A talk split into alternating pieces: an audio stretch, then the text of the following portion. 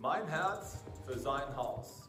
Das ist die Zeit im Jahr, in der wir als Kirche unsere Herzen und unsere Finanzen zusammenlegen, um Ziele und Projekte zu verwirklichen, die wir aus unseren normalen Haushalten nicht stemmen können. Im nächsten Jahr wollen wir drei große Ziele verwirklichen. Erstens, wir haben einen neuen Mitarbeiter fürs Pastoralteam, Christian Kasch und seine Frau Hehl. Dieser Posten muss auch finanziert werden und dafür brauchen wir deine Hilfe. Zweitens, wir wollen in Mönchengladbach die Nakatinusstraße zu einem modernen Gemeindezentrum ausbauen und dafür brauchen wir viel Geld und brauchen deine Hilfe. Drittens, wir möchten unsere fünf Missionare auf drei Kontinenten unterstützen im Gebet und auch finanziell und laden dich ein, dein Herz vor Gott nochmal zu prüfen, ob dein Beitrag hier einen Unterschied machen kann. Ich danke dir für deinen Beitrag. Gott segne Guten Morgen, ihr Lieben. Wie schön, dass ihr heute zum Geburtstag der Fokuskirche da seid. Auch am Livestream dürft ihr euch mit uns freuen. Allerdings dürft ihr nicht und könnt ihr nicht den Geburtstagskuchen im Anschluss an den Gottesdienst mit uns essen. Das ist dann unsere Chance, ein bisschen stärker zuzugreifen. Mein Herz für dein Haus, äh, das ist eine großartige Season in unserem kirchlichen Leben, immer am Ende eines jeden Jahres, schauen wir schon mal nach vorne auf das nächste Jahr und lassen uns von Gott inspirieren, was können wir in deinem Namen anpacken, was wir eigentlich gar nicht können. Wo wir Glauben brauchen, wo wir einen Schritt gehen, der noch nicht abgesichert ist. Das ist eine Übung, eine Lektion, die für jeden Christen enorm wichtig ist. Immer wieder im Glauben einen Schritt zu gehen, obwohl noch nicht eigentlich rational alles da ist, was man braucht. Und deswegen, wir wollen uns immer ausstrecken nach mehr von Gott und wir glauben, dass Gott im nächsten Jahr mehr tun möchte als in diesem Jahr. Glaubst du das auch? Hallo?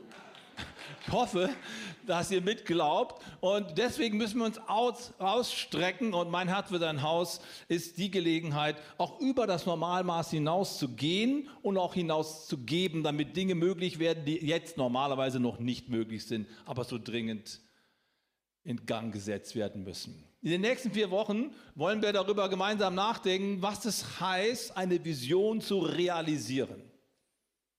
Wie realisiert man eine Vision? Große Träume haben, das kann jeder, aber man muss es ja auch dann runterbrechen und dann auch tatsächlich verwirklichen. Wir wollen uns in den nächsten vier Wochen äh, den Nehemia anschauen, einen der großen Männer im Alten Testament. Und ich möchte euch jetzt Mut machen, in den nächsten vier Wochen dieses kleine Buch einmal durchzulesen. Es ist unglaublich inspirierend, weil es uns einen Menschen zeigt, der vor von einer Vision erfasst ist und Schritt für Schritt rangeht, diese Vision auch umzusetzen, in die Realität zu bringen. Und das soll uns helfen, auch für uns als Kirche, den nächsten Schritt zu gehen und Dinge zu tun, die wir eigentlich gar nicht können.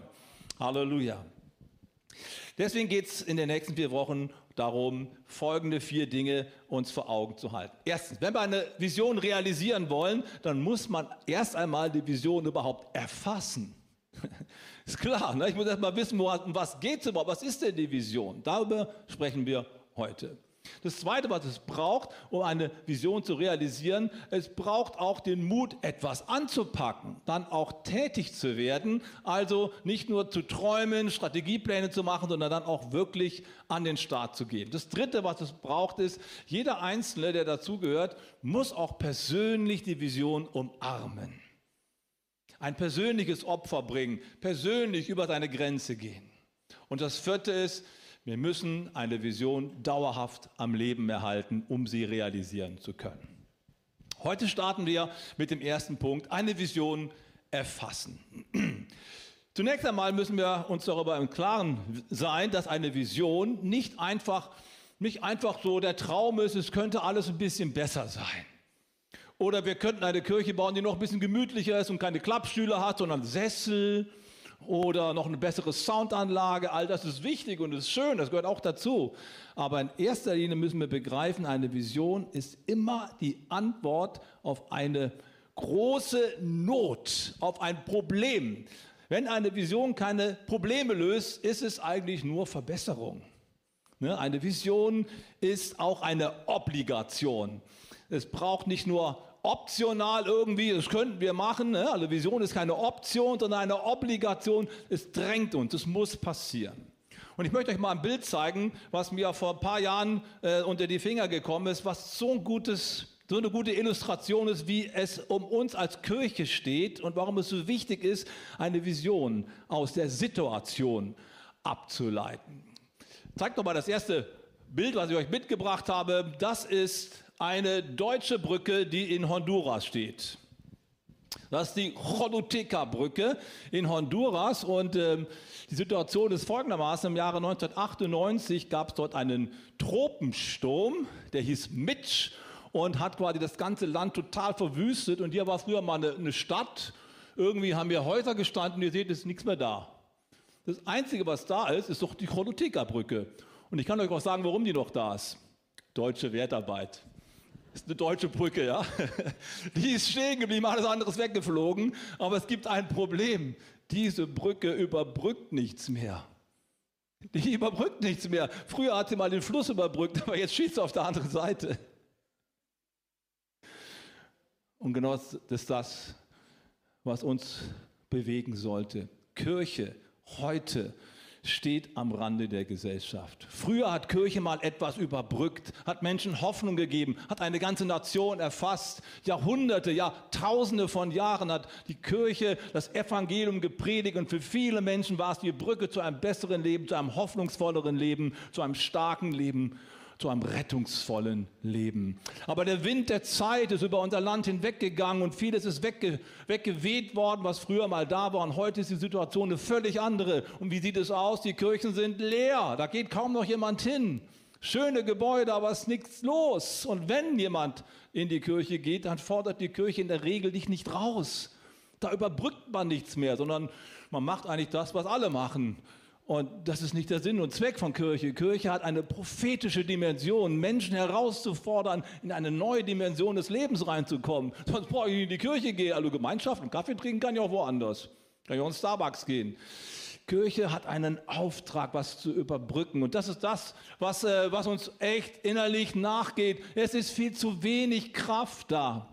Es braucht eine Kirche, die was überbrückt, sodass Menschen rübergehen können. Und das fehlt. Und deswegen ist es so wichtig, dass wir darüber nachdenken, wie kann es denn gelingen, dass Menschen wieder auf die andere Seite kommen, dass Menschen wieder in Berührung mit Gott kommen. Es gibt ein Problem, liebe Freunde. Weniger als die Hälfte der Menschen, die in Deutschland leben, sind heute noch Christen. Als ich geboren wurde, waren es 95 Prozent. Und ich bin auch noch nicht so uralt.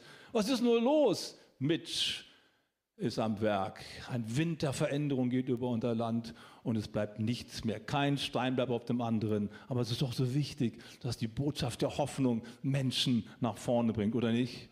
Es brauchte dringend eine Erweckung, es brauchte dringend etwas Neues. Und das ist die Situation, in die auch Nehemia reinkommt. Das Erste, was wir brauchen, wenn wir eine Vision entwickeln wollen, ist, braucht Betroffenheit. Das muss was mit unserem Leben machen. Und das ist genau das, was wir hier beim Nehemia sehen. Wir lesen mal die ersten vier Verse aus dem Kapitel 1 und sehen, wie das Nehemia innerlich wirklich aufwühlt, was er dort an Realität wahrnimmt. Dies sind die Erlebnisse Nehemias, des Sohnes Hachaljas. Im Monat Kislev des 20. Jahres hielt ich mich in der Burg Susa auf. Da bekam ich Besuch von Hanani, einem meiner Brüder, und einigen Männern aus Juda. Ich erkundigte mich nach den Juden, welche die Gefangenschaft überlebt hatten, und fragte nach Jerusalem. Sie antworteten mir, die Leute, die in der Provinz Juda zurückgekehrt sind, leben in großer Not und Bedrängnis. Die Stadtmauer von Jerusalem liegt noch in Trümmern und die Stadttore sind verbrannt. Als ich das hörte, setzte ich mich nieder und weinte. Tagelang trauerte ich, fastete und betete zu dem Gott des Himmels. Am Anfang einer Vision steht immer Betroffenheit. Und mein großes Gebet ist, dass Gott uns Betroffenheit schenkt, dass es uns wirklich was ausmacht, dass so viele Menschen achtlos an Christus vorübergehen und sich irgendwo im Dunkeln verirren. Am Anfang einer jeden Erweckung steht Dringlichkeit. Betroffenheit. Und danach dürfen wir uns ausstrecken.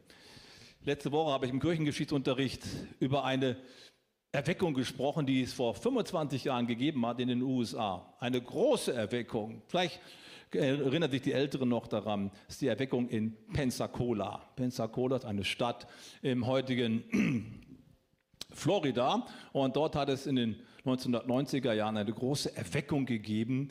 In den fünf Jahren zwischen 95 und dem Jahr 2000 haben sich 120.000 Menschen für Jesus Christus entschieden oder neu entschieden. 120.000 Menschen.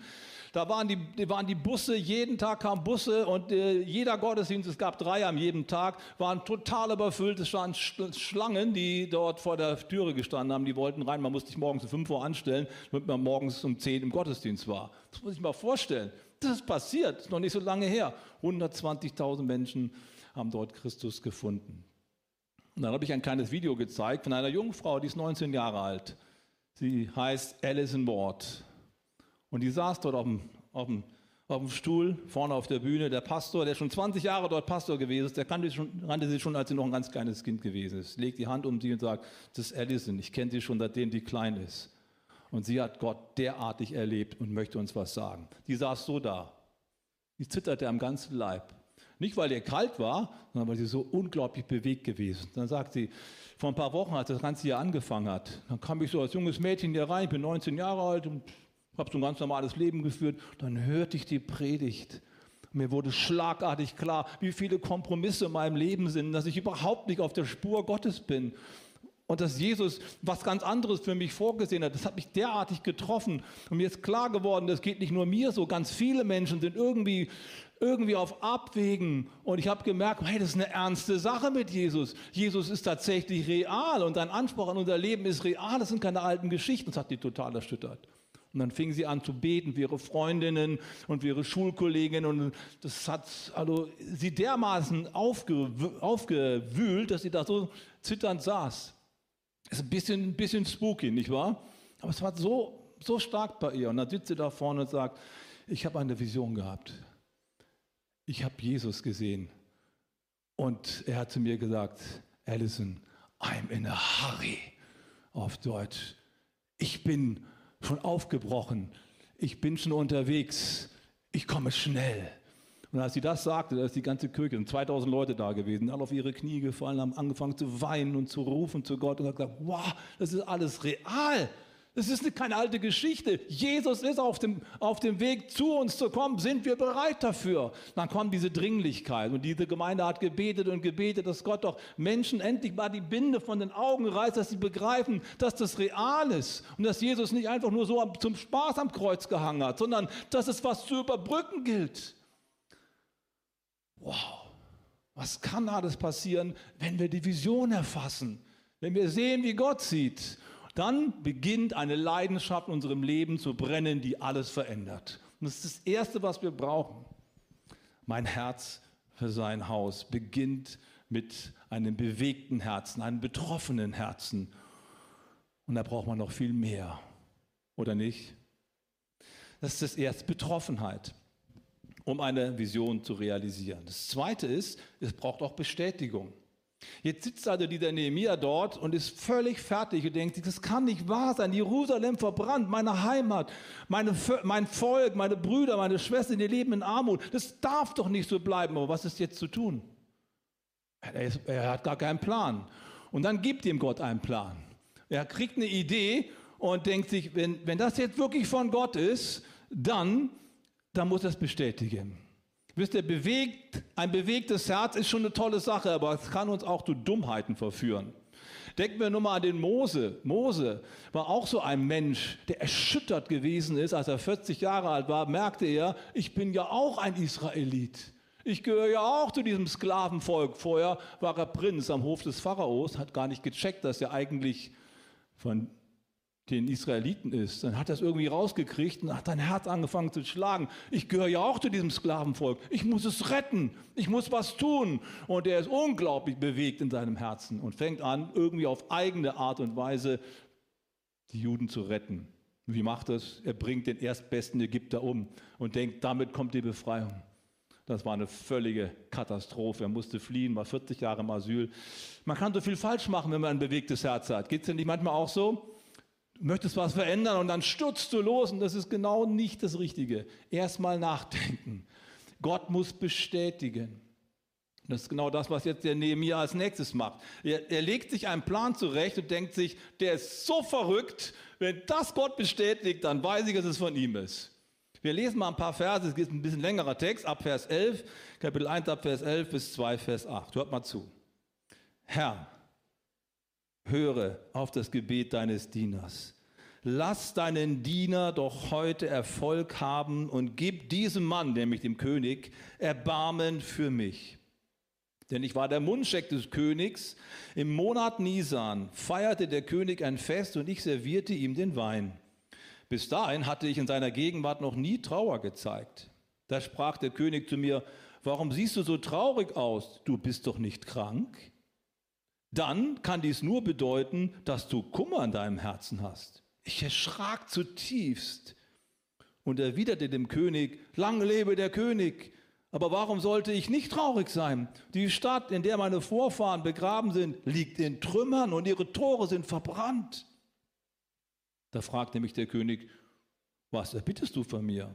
Und ich flehte im Inneren zum Gott des Himmels und antwortete, wenn es ihrer Majestät gefällt und wenn sie an mir, ihrem Diener, Gefallen gefunden haben, dann bitte ich sie, mich nach Juda zu schicken, um die Stadt, in der meine Vorfahren begraben liegen, wieder aufzubauen.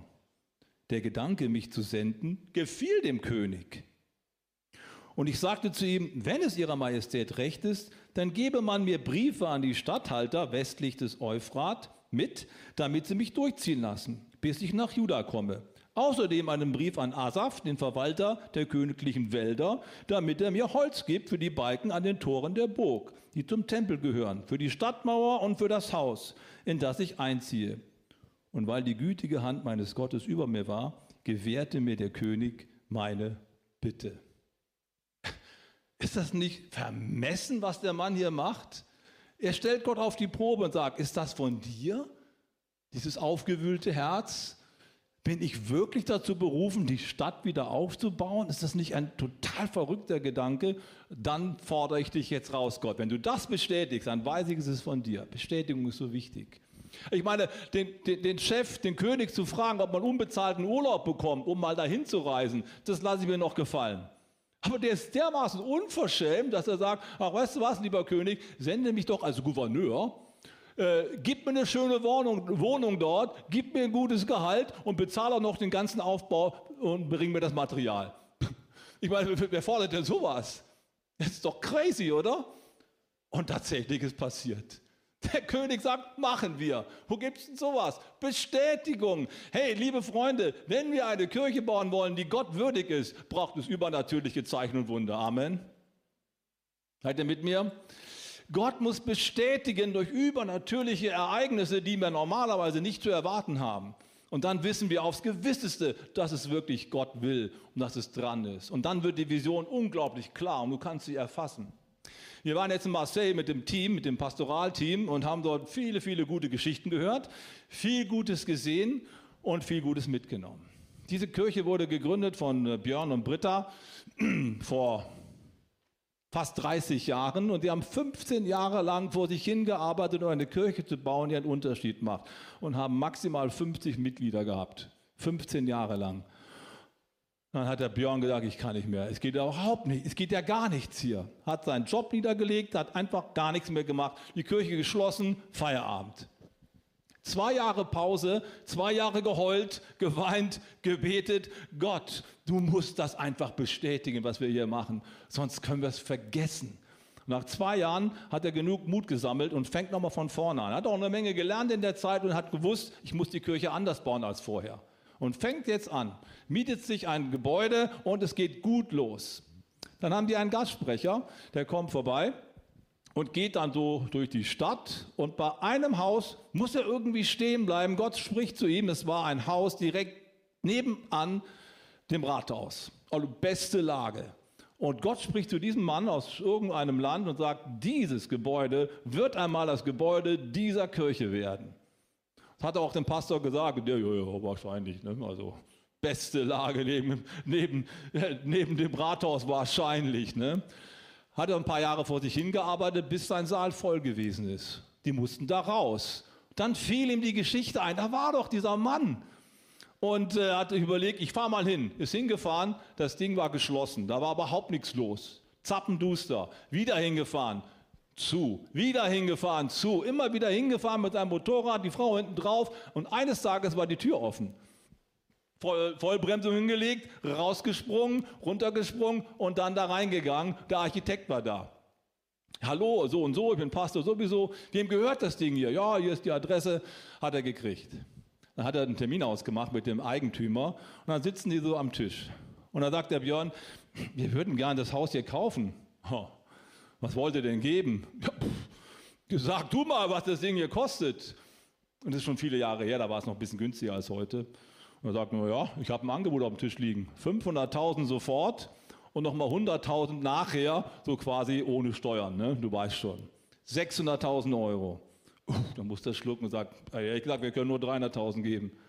Aber ich möchte eine Geschichte erzählen. Und dann ist er kühn gewesen, so wie, so wie der Nehemiah, kühn gewesen, hat gesagt, schauen Sie mal, unser Angebot ist nicht nur so ein Angebot, Gott hat gesprochen. Und dann erzählt er die Geschichte von diesem Prediger, der da gewesen ist und äh, pff, der Eigentümer hört zu und äh, ist ziemlich geflasht die gehen wieder auseinander. Zwei Wochen später ruft er an und sagt, wir machen den Deal. 300.000. Du glaubst ja nicht, was ich für einen Stress zu Hause gehabt habe. Ich habe gesagt, wir wollen das für 300.000 abgeben. Meine Familie sagt, du spinnst wohl. Das ist ja die, die Hälfte von dem, was du bekommen kannst. Das geht gar nicht. Doch, wir machen das.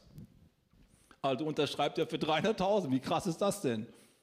Zwei Wochen später bekommt er einen Anruf und der Eigentümer ist dran und sagt, ja, Entschuldigung, also ich muss noch mal was wegen dem Preis und so. Ne? Wäre es möglich, dass wir den Kaufpreis auch auf 200.000 senken? Hä? Ja, es ist Folgendes passiert. Meine Frau möchte ich scheiden lassen, hat die Scheidung eingereicht. Und wenn ich 300.000 kriege, dann muss ich die Hälfte abgeben. Wenn ich 200.000 kriege, muss ich nichts abgeben. Dann nehme ich lieber die 200.000. Also haben wir für 200.000 gekriegt. Beste Lage, das Ding ist heute 2 Millionen wert. Allerbeste Lage. Was, wie krass ist das denn? Eine Vision, wenn wir sie erfassen wollen, braucht Bestätigung von Gott. Und was heißt das für uns? Hey, wir haben so viele Bestätigungen dafür bekommen, dass diese Kirche, dass die Fokuskirche ein Gedanke Gottes ist. Kannst du das glauben? Das könnte ein bisschen kräftiger kommen. Das hört sich schon viel besser an, ja? Hey, wir haben keinen so guten Start hier gehabt. Ich habe oft mal an, an, Björn gedacht. Eigentlich hätten wir die Kirche fast schließen müssen, als ich hierher gekommen bin. War eine ziemlich taffe Zeit. Eigentlich wollte ich auch immer wieder, wieder weggehen und gar nicht hier bleiben, weil es einfach irgendwie schwierig war. Aber Gott hat immer gesagt, du bleibst, ich habe was vor. Und heute haben wir ein derartig gutes Team, wie wir es noch nie zuvor hatten. So viel Harmonie im Team, tolle Leute am Start. Es macht einfach Spaß, hier Pastor zu sein. Auch wenn er manchmal ein bisschen zu leide klatscht. Aber es ist trotzdem eine coole Sache, hier mit euch in Düsseldorf eine Kirche zu bauen, von der ich fest glaube, dass sie einen Unterschied macht. Und das Gleiche gilt auch für Mönchengladbach. Wir brauchen Bestätigung. Das Dritte, was wir brauchen, wir brauchen so dringend eine Bewerbung. Wir brauchen bewegtes Herz, wir brauchen Bestätigung und wir brauchen Bewerbung. Es braucht die Bemühung, andere Menschen mit an Bord zu holen. Und das ist genau das, was jetzt ja auch der Nehemia macht. Er weiß ganz genau, alleine kann ich es nicht schaffen. Ich brauche Schlüsselpersonen, die mit mir ziehen und die mich unterstützen. Und die muss ich gewinnen. Und deswegen ist es wichtig für uns, wir müssen noch mehr Leute gewinnen, Schlüsselpersonen dazu bekommen, damit die Kirche zu dem wird, was Gott sich eigentlich gedacht hat eine Vision realisieren. Wir lesen mal ab Vers 16 im Kapitel 2 bis Vers 18. Und die Vorsteher, also die Leiter der Juden, als er dann in Israel war, wussten nicht, wohin ich gegangen war. Er war nämlich durch die ganze Stadt Jerusalem gegangen, hat sie sich angeguckt und was ich gemacht hatte. Denn ich hatte bis dahin den Juden nichts gesagt von meinem Plan, weder den Priestern noch den Vornehmen, noch den Vorstehern und den anderen, die am Berg arbeiten sollten. Und ich sprach zu ihnen, ihr seht das Unglück, in dem wir sind, dass Jerusalem wüst liegt und seine Tore mit Feuer verbrannt sind. Kommt, lasst uns die Mauern Jerusalems wieder aufbauen, dass wir nicht weiter ein Gespött sein. Und ich sagte ihnen, wie gut die Hand meines Gottes über mir war und dazu auch die Worte des Königs, die er zu mir geredet hatte. Das war natürlich eine starke Unterstützung. Und sie sprachen, auf, lasst uns bauen. Und sie stärken ihre Hände zum guten Werk. Krass. Es gelingt ihm tatsächlich, alle Leiter des Volkes, die in Jerusalem wohnen, zu gewinnen. Die haben auch schon vorher davon geträumt, die Stadt wieder aufzubauen. Aber es gab zu viel Widerstand der anderen Völker drumherum. Die haben sich einfach nicht mehr getraut. Und jetzt kommt er und sagt, jetzt machen wir es aber. Mit Gottes Hilfe werden wir es schaffen. Und plötzlich kommt Mut, plötzlich kommt Bereitschaft und die Führer sagen, die Leiter sagen, okay, wir sind dabei, wir packen es gemeinsam an.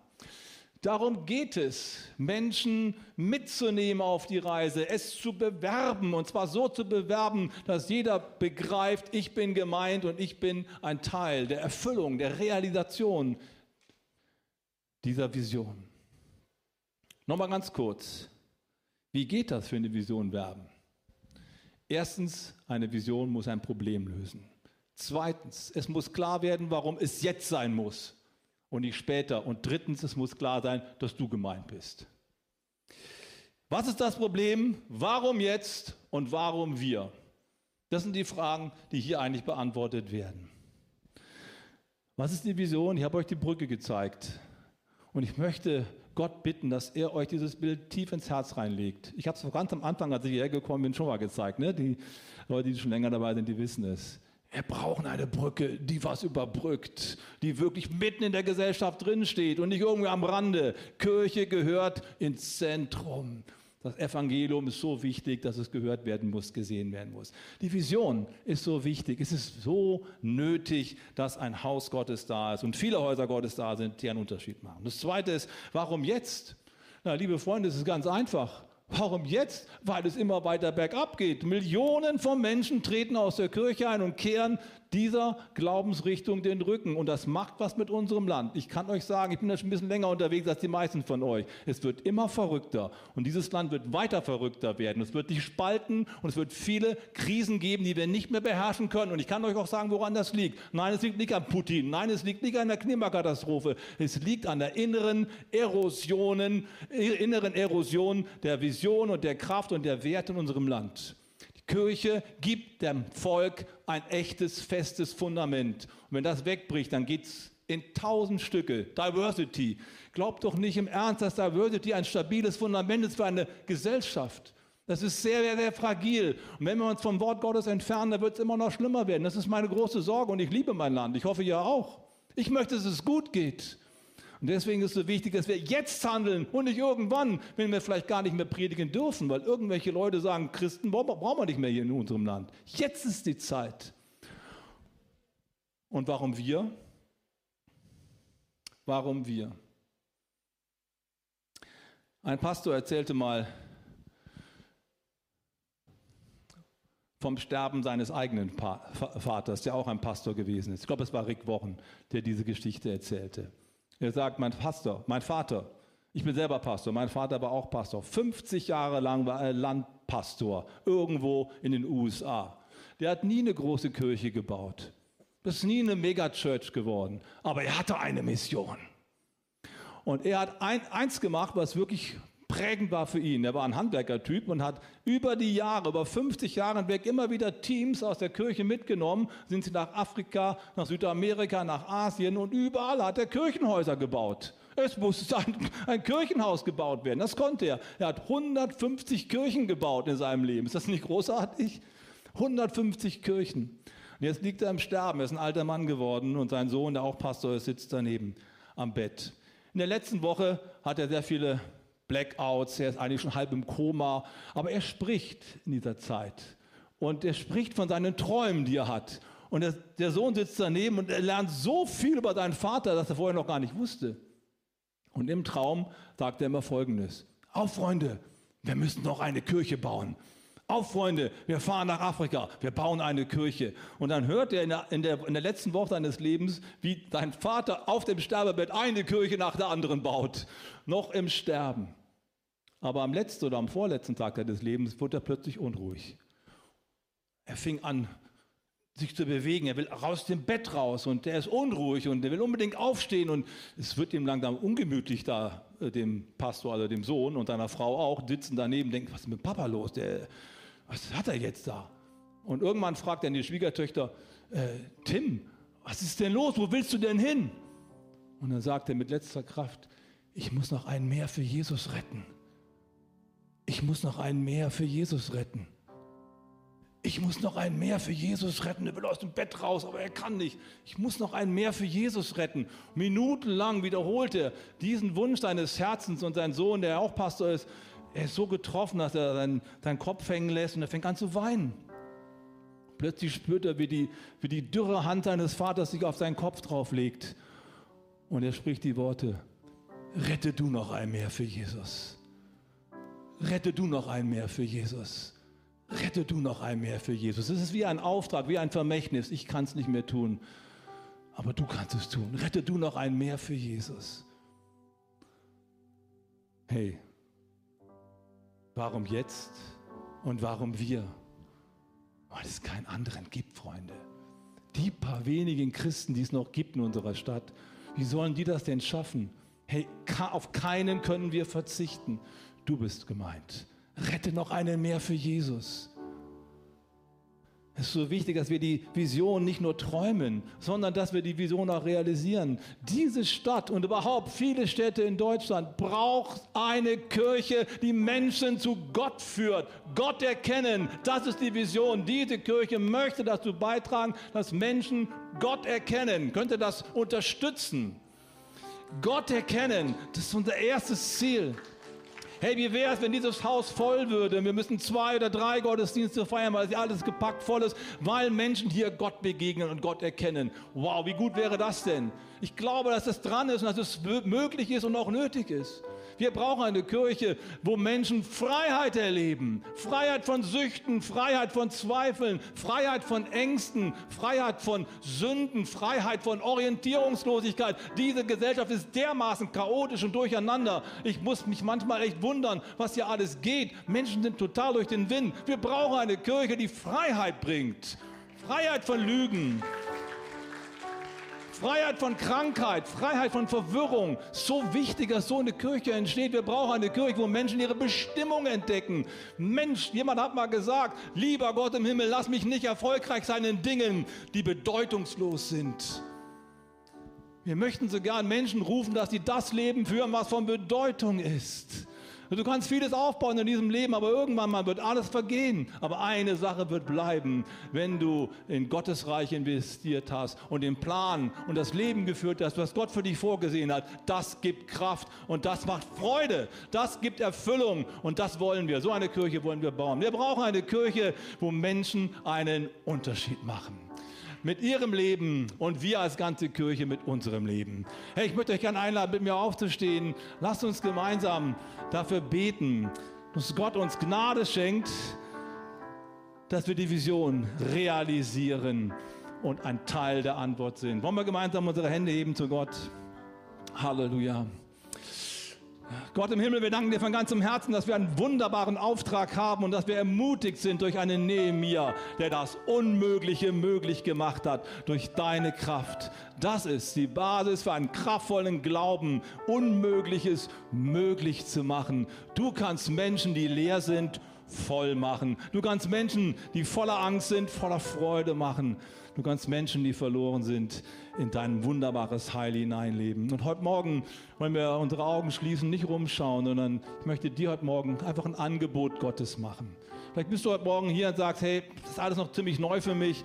Aber wenn das wirklich wahr ist, dass es eine Brücke gibt in die andere Wirklichkeit hinein, wenn Jesus mich reinbringen kann in ein Leben der Freude, der Kraft, der Erlösung, dann möchte ich heute Morgen, dass er in mein Leben reinkommt und dass er das alles in mir realisiert und vollzieht. Ich lade dich so sehr ein, dass du darauf reagierst und heute Gott ein Zeichen gibst. Und wir schauen jetzt nicht rum. Ich möchte dich einfach fragen, wenn du da bist und sagst, ich möchte heute Jesus ein Signal geben, sagen, wenn es dich wirklich gibt, bitte komm jetzt in mein Leben und mach's klar für mich. Wenn das dein Ding ist, dann heb doch ganz kurz die Hand. Ich möchte für dich beten. Sei mutig, danke schön. Danke, ich sehe das. Wer ist noch da? Dankeschön. Danke. Wer ist noch da und sagt, ich will das machen? Dankeschön. Gott segne dich. Halleluja. Gott ist so gut. Heute kann dein Leben komplett verändert werden und Gott dich in eine neue Spur reinbringen. Das ist unser Traum. Und deswegen möchte ich gerne mit euch noch ein Gebet gemeinsam sprechen, bevor wir nochmal in den Lobpreis reingehen und alle miteinander Gott Danke sagen. Lass uns gemeinsam das Gebet sprechen, was wir am Sonntag hier immer sprechen und ich möchte euch alle bitten, laut mitzubeten. Halleluja. Jesus, ich weiß, dass du mich liebst. Es gibt nichts, was ich tun könnte, damit du mich mehr liebst. Du bist gekommen, um mich von allem zu befreien, was mich von Gott trennt. Ich gestorben und auferstanden. Ich folge deinem Ruf und bitte um Vergebung. Du sollst mein ganzes Leben bestimmen. Ich danke dir, dass ich durch dich wirklich frei bin und ein Leben in Ewigkeit habe. Amen. Komm, wir geben Gott einen großen Applaus. Danke, Jesus.